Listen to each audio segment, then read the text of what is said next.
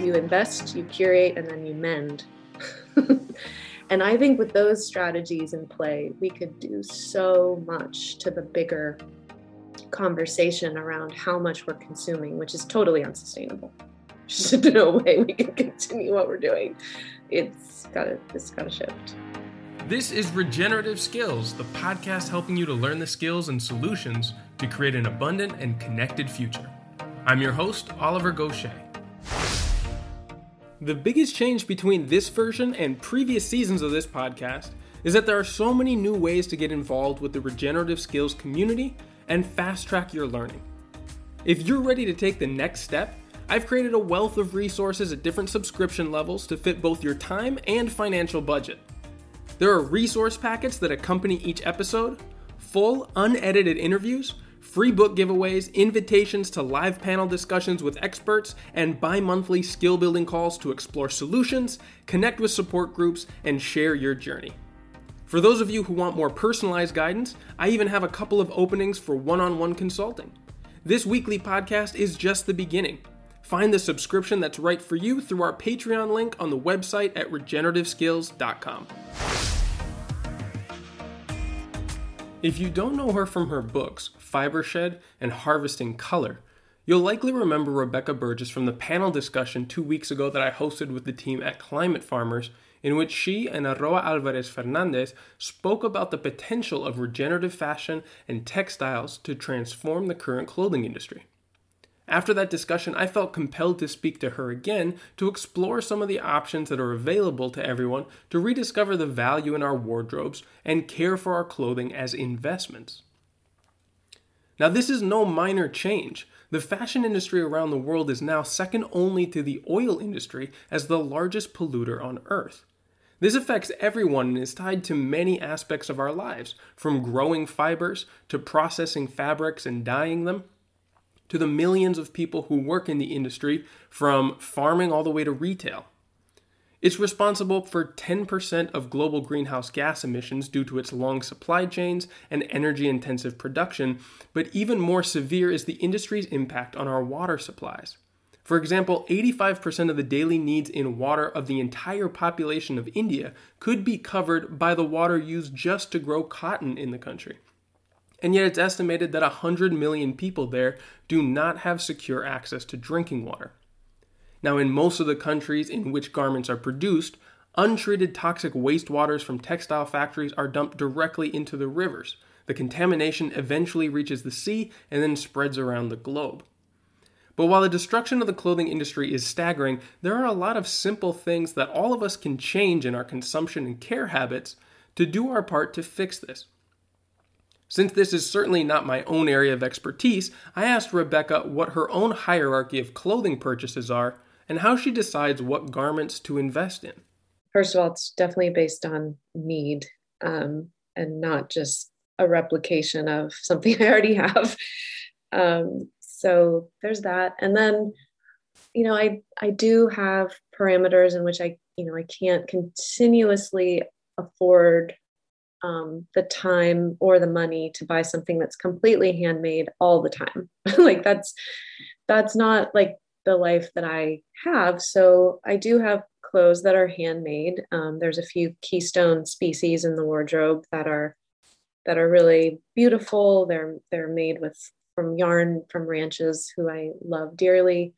Um, they're generally a, a little more unique garments that I don't wear all the time. Um, I haven't really figured out how to make the local into like the most everyday item, except for the sweater. Like it works for sweaters. But anything you need to wear on the lower half of your body, um, that drives me out into the the world writ large of you know where to find something I consider ethical or so I'm looking for some kind of triangulation between um, we're really supporting the US tax base um, because I live here and I want to see a better social safety net.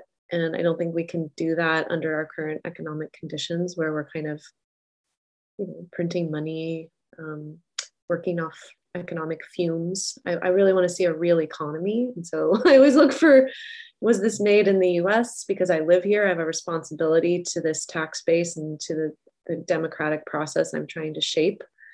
And helping support US manufacturing is huge if I can find it. It's not easy. I also look for just 100% natural fiber so the whatever and that that I look for pretty religiously like did you put spandex in it polyester uh, if you did I'm going to try to look for something else why is it that natural fibers are so important to healthy and positive clothing choices I thought that all these higher performance synthetic fabrics promised to last longer and be more durable, especially for outdoor wear. It's amazing to me that, especially living in a county where a lot of people are outside and they're hiking around, um, how much we're wearing fossilized carbon refined through very egregious refinement processes that create effluent in our water that's toxic, air emissions that are toxic, soil contamination, and then we use those refined fossilized carbon sources and we turn them into nurdles and then we turn them into filaments and then we wear you know patagonia fleece jackets. And yeah they say they're recycled plastic bottles but once it's a fleece it can't go anywhere else. It's a dead end. It's cul-de-sac. Um, so we're out there enjoying nature while literally the dust from those clothes, the lint, is a contaminant. Like you can't, it's not just your washing machine, it's not just your dryer. You're literally like a, a plastic dust storm walking outside with your plastic clothes. And it gets in your food, it gets in your body. So we're drinking our yoga pants and all these things that people want stretch. Um, they don't know. They don't know what all this is doing. They know what's happening in the soil you know, with these plastic lint items getting into microbes and changing the metabolic pathways of the soil microbiology and it's stunting plant life. It's a problem and that these are, these are the ways we're starting to understand it's a problem. So we don't know how ubiquitous it is i guess at this point. But i i'm worried about those things more so than my own body. I mean i'm I'm coming and going, like I'm on this planet for a little bit of time, but my job is to leave it cleaner than I left, during my sojourn here. And wearing plastic is not part of that recipe. Okay, yeah, that makes very clear sense. But so now that we've talked about buying clothes on a needs base primarily, and working to exclude plastic and fossil fuel based fibers from the wardrobe, that brings me to think about how we can care for the items that we already own and mend them as they become worn down yes it's it's um the caring part is uh it I, well i actually see it happening you know like the the mending and the repair work has become visible. They couldn't call it visible mending where like when i first started this and you know trying to understand how i could be helpful in this whole textile system visible mending was very you know 2005 and 7 it was those were the years I was exploring what I should do.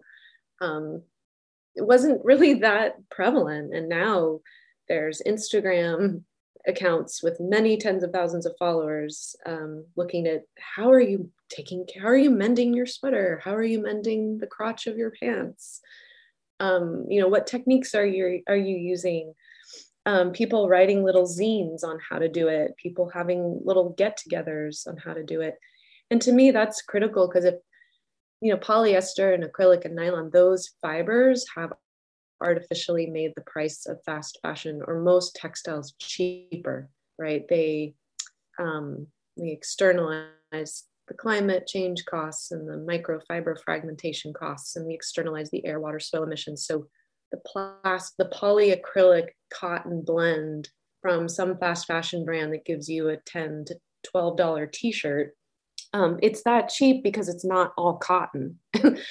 cotton by nature, even with all the exploitation of the farm and the farm worker and the chemical industry, it's still more expensive than poly, um, than, the, than the plastics.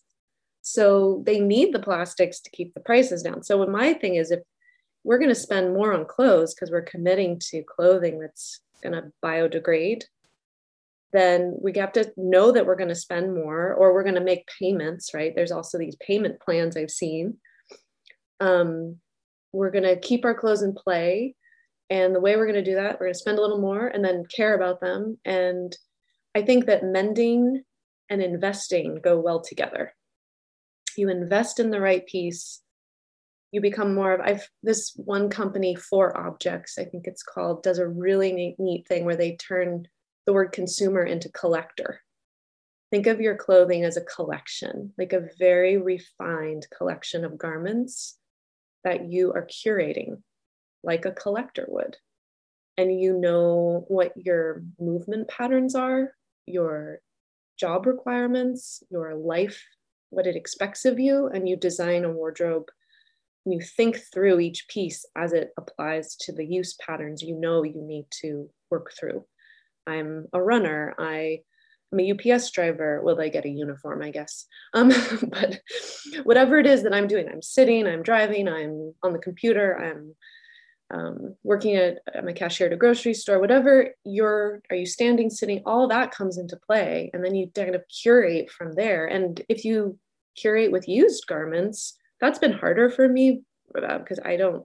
Our thrift stores have all been closed for a long time with COVID, but historically. Um, thrifting is, is is a really another way to curate your wardrobe. And then again you invest you curate and then you mend. And i think with those strategies in play we could do so much to the bigger conversation around how much we're consuming which is totally unsustainable. There's no way we can continue what we're doing. It's got to it's got to shift Absolutely. And I really want to focus for a second on that portion that you mentioned on mending, because it was a very common skill set to be able to mend textiles in our culture very, very recently. My partner still knows how to work a sewing machine, but partly because she studied fashion design in, in university. But I remember taking basic sewing skills at, um, at middle school at uh, home economics. And I always wondered, like, there, there's a lot you can do with this, but then the classes just stopped and I didn't I was never really inspired to pursue it, partly because of the way that our culture looks at these types of professions for for male roles as well. Mm, yes, I don't. I think that the it, this odd it's like one of the oddities of how the women's liberation movement manifested probably in the west was that somehow we felt like the historic way in which home economics was taught which was mainly to uh, support the female, I guess, to enter into a domestic home life in an effective way. but when we decided that that wasn't where women were going to hang out all the time, which I think is great, obviously. I'm a big fan of the freedom to choose your your career path. Um, but however, I think we threw the baby out with the bathwater when it came to home economics because it was it's it's, a, it's it should be a genderless um, or whatever you know like there should be no definition about who that's good for. That's good for everybody. Um, know how to darn your socks which means you know socks are pretty much the one thing on the human body that it's really hard to imagine now not putting plastic in the sock because think of it, it has to stretch around this appendage on our body that gets so much pressure. It gets all of our physical body weight um, and the force of gravity upon this little tiny foot. And it just gets incredible wear and tear. So mending that probably was part of home economics at one point. You put a little wooden darning tool in there and you stretch the hole over a surface. You put yarn in a darning needle and you start like weaving basically. You do the over under patterns vertically and horizontally on that hole, and then off it comes from its darning tool and then back on your foot. but we use so much plastic in the socks that we don't darn. And then when the socks finally do wear out, which is normally all the natural fibers like threadbare, and you just see these little plastic filaments left on the hole, um, we're ready for the next pair. those get thrown away. And, you know, the problem with all that plastic too though is it goes into the landfill because socks people do i think probably end up throwing them away. I don't know a lot of people who are composting their socks because they can't. I think it's in our landfill and it releases antimony trioxide when it's in under heat conditions. That plastic um, does create a huge problem in landfill because it's not supposed it they use antimony trioxide to make those filaments and they're generally not released that chemical is not released until the sock or whatever it is that's plastic ends up in a, a warm or heated environment. So anaerobic landfill can create a pretty warm environment. And so antimony trioxide becomes one of these major leaching chemicals in our landfills. And it's very detrimental to the human, uh, I want to say nervous system. I have a whole list of things it's bad for, but that's that's something that also with mending, it's like just keep this stuff out of landfill if we can. Um, socks, we got a long way to go on. I, I realized. yeah, undoubtedly. Socks might be a bit of a challenge moving forward. But so let's explore some of the options available for keeping garments in good condition and good use for as long as possible by also keeping them circulating within our communities. Now, you said back in the panel discussion that clothing swaps are one of your favorite ways to do this. Can you give me a better idea of what a clothing swap is? Nice. Um, clothing swaps are often uh, designed around a potluck. So if you you have clothing in your wardrobe that maybe you're just not wearing because um, it's lost some novelty or it's not the right shape for how your body has gotten bigger or smaller or whatever. Um, you kind of can bundle those still very wearable items and um, and you you know you can either be the host or you can go to something that's being hosted but generally it's someone's living room and you bring a dish of food and you bring your still very wearable interesting textile items in a bag and you generally have a meal and some drinks together and socialize and then in the clothing swaps i've been at we just form a circle and we put all the clothes in between us and we lay them out um, on the rug or hardwood floor, whatever, and just show what we have. And then organically, there's no more process really that I would say there's no protocol left. You just kind of walk around and pick up things that you like. and then, um, and you know, you, you tend to, it brings out like all of the, I would say the de- desire to be polite. You don't want to grab more than you're bringing. You want to bring nice things. So if you trade, you're it's not a one-to-one trade necessarily um, between the person that you're absorbing a new item from they may not want what you have but they may want what someone else has so um, it's it's food it's sharing it's um, you know a delicate dance of bringing the right thing and making sure you're not taking too much um, i think traditional gifting circles have really nice formality um, these are a little looser in nature um, but yeah, I think anyone can have a clothing swap. Hopefully, we can institute these more and more as um, as the world starts to socialize again.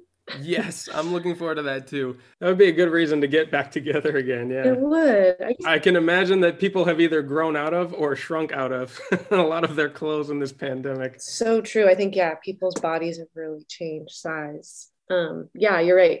there should be a flood of post COVID clothing swaps.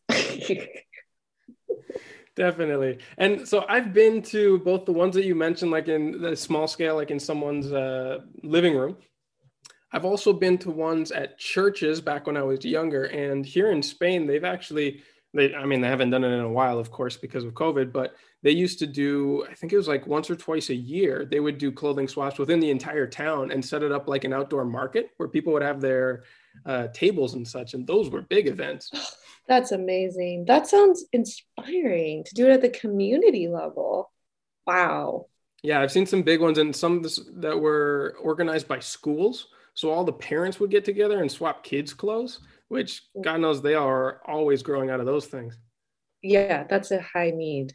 a lot of turnover in kids' clothes. For sure. Oh my goodness, I love that vision. I have not seen a community scale version, but um, churches, schools, parking lots, they, yeah, those are great locations. Um, if you have a community center, it seems like in your town, that'd be a really fun thing to organize at a facility like that. Love it. One thing that I've noticed since I moved here to Spain and kind of have been adopted into a new family is uh, I'm the oldest of five kids in my family, which means I got all the new stuff and all of my younger siblings got all the hand me downs. So I'm not used to getting uh, old stuff except for like when I go to thrift stores or buy things used, which I normally do. But since I moved here, uh, my parents' folks had an entire wardrobe of a lot of clothing that uh, my my partner's grandfather used to wear, which by some miracle fits me quite well. And so now i wear a lot of grandfather clothes from an old andalusian man who i never got to meet but it uh, I've definitely had moments with my partner where she has looked at something that I've put on or like came upstairs wearing and has broken into tears because of all of the memories that come back to her from her grandfather. And she likes seeing me kind of embrace this uh, identity of a person that I didn't met but was extremely close to her. And that's just one of the things that kind of made me think about all of these stories that are continued from memories that come through clothing. Have you had similar experiences? Mm, yes, and I love that. Um, I love that story so much. And just out of curiosity, he must have had a lot of nice natural fiber clothes. I'm imagining natural. Yeah, definitely more than like I would find in a store. and he worked as like a car mechanic and he he loved to work in their garden.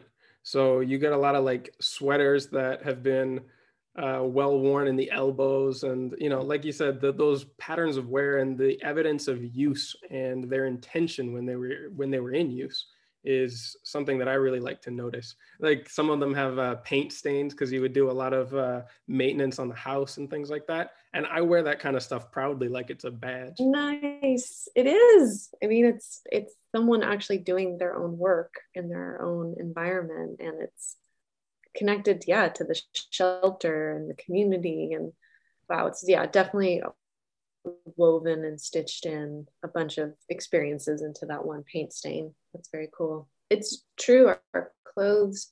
I mean, I don't think you've ever been through someone's closet who's deceased. I think that becomes a really prominent moment where you recognize how laden the textile is with memory, um, because you can think through when you saw that person alive wearing that shirt. I mean, that's when it's really become extremely poignant to me. It's like posthumously i'm like whoa these clothes are such an emblem more of an emblem than any other object of this person's lived experience. You know how they wore the clothes the elbows the knees. Um, my dad's wardrobe after he passed was such an incredible way of continuing his life. Um, the stories that were generated during his wear cycle and then mine because I wore a lot of his clothes. They were wonderful. They were very hand embroidered, all very mended, um, a lot of corduroy from the 70s and 60s. Yeah, so I think um, I think that it's um, a way to yeah express our lives in a way. If we have a clothing swap, we can say, "Well, I wore that when I did this, and now you get to experience it. But that also that's a really good point. That is part of how we can share the clothes. We can share the item and the stories that go with it. Yeah it's a nice way to share ourselves and our lives with others. Okay but so there's one more key part to this idea of clothing swaps and i wouldn't know where to start in organizing one. Can you tell me about how to get one of these things started well i've organized a few. I've also just been um, a, you know an audience or a participant in someone else's hosted clothing swap. And what i observed was an invitation to um, or what i participated in as a hostess um, maybe an invitation to five to ten people. We've done a, a pretty you know whoever can fit in your living room. I guess it depends on how big if if you're doing it in the evening and it's cool and um, yeah, you want to fit in, indoors. Um, you kind of host depending on the size of the space and that you have available, and then you would set a time where you have enough time to eat together and socialize together as a first things first. Um, you definitely want to have a place in the house where people can go and try things on.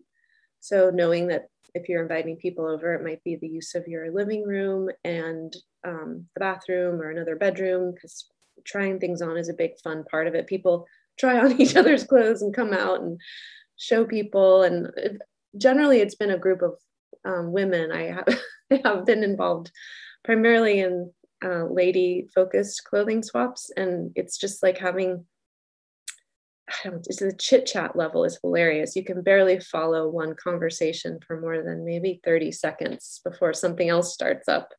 And then, um, then you're off to the next thing. And then someone walks out with someone's old sweater and it looks amazing on them. And everyone compliments that person profusely about how good they look.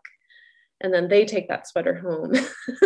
but I think what you're doing in a way is you're building each other up in a thoughtful and authentic way. You're supporting each other in acquiring a new piece, but you're also saying, gosh, that looks good on you. And that's totally your color. And making sure people know how appreciated they are and how an item of clothing is a compliment to whatever their hair color, their skin tone. It's lovely. We don't do that for each other very often. So that's part of the manners that just kind of, I think, at least in a group of women, kind of surface naturally, but I can I'm being explicit about them in this conversation. Um, and the other thing I'd say is just yeah, after you eat and have um, you know, a glass of wine or some other drink together, you're you're wanting to you know carry out the evening that way. So um, you don't really put a time frame on it. I've noticed unless you you need everyone to leave by your bedtime, but you generally just let people linger and do this uh, exchange for as many hours as you're comfortable with and it can be a very leisurely sweet exchange. And i tended to bring you know not an overwhelming amount of clothes and i think maybe bringing the, the clothes that you know someone could appreciate and making sure maybe you've mended them and washed them beforehand. Um, taking some care to bring something nice like you're it's an offering. And so you want to think of it like an offering. There's so many ways to play with this concept of friend and neighborhood swaps and exchanges, too. I love this idea of creating offerings and keeping resources within a community as long as possible. Not only does it mean that you all have to buy less things, but it also means that more of your money stays in the community instead of supporting the fast fashion industry. Now, I would love to hear about any of your own experiences. Do you have any good stories or ideas of swaps and exchanges from your own neighborhood, or a tradition of mending and fixing regular items in your part of the world? The conversation always continues on the Regenerative Skills Discord server, which you can sign up for for free through the links through the website. A special thank you to Rebecca Burgess for once again sharing her knowledge and experience. You can check out our organizations at fibershed.org and carboncycle.org. You can also find her books at goodreads.com through the link on the website in the show notes for this episode. Thanks to Nico staff for this week's original music, if you'd like to have your own original music featured on the show or just want to get in touch, you can email me directly at info at regenerativeskills.com. Until next time, keep taking those little steps every day towards a regenerative future, and I'll be right by your side along the way.